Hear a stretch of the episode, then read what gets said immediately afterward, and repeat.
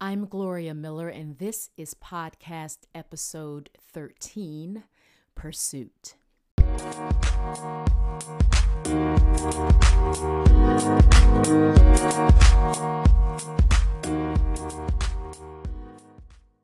My husband can attest to the fact that when I take an interest in something, it can quickly lead to an obsession and just as quickly fade into oblivion.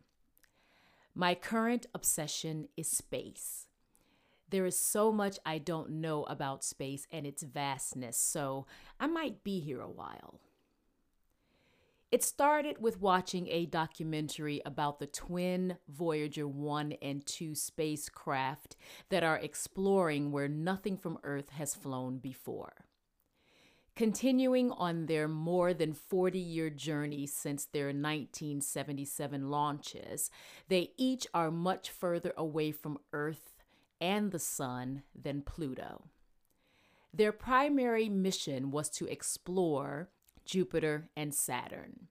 Then the mission was extended, and Voyager 2 went on to explore Uranus and Neptune, and now both spacecraft are in interstellar space.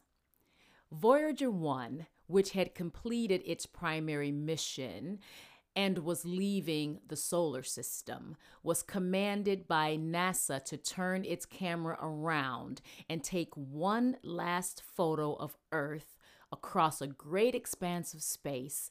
And this was at the request of astronomer and author Carl Sagan. The term pale blue dot was coined by Carl Sagan in his reflections on the photograph's significance documented in his book of the same name, Pale Blue Dot. When I saw this image of Earth looking no larger than a blue pixel suspended in a sunbeam, it changed me. From this perspective, which was 3.7 billion miles away, the Earth was just this pale blue dot so small against the expanse of the universe, making us and our life's pursuits even smaller. Seeing this picture made me want to stop the pursuit and just be who I am and do the things that bring me joy and happiness. Because when time is measured in light years, our average lifespan is truly like a blink of an eye. I'm 53 now and I have been pursuing one thing or the other for as long as I can remember.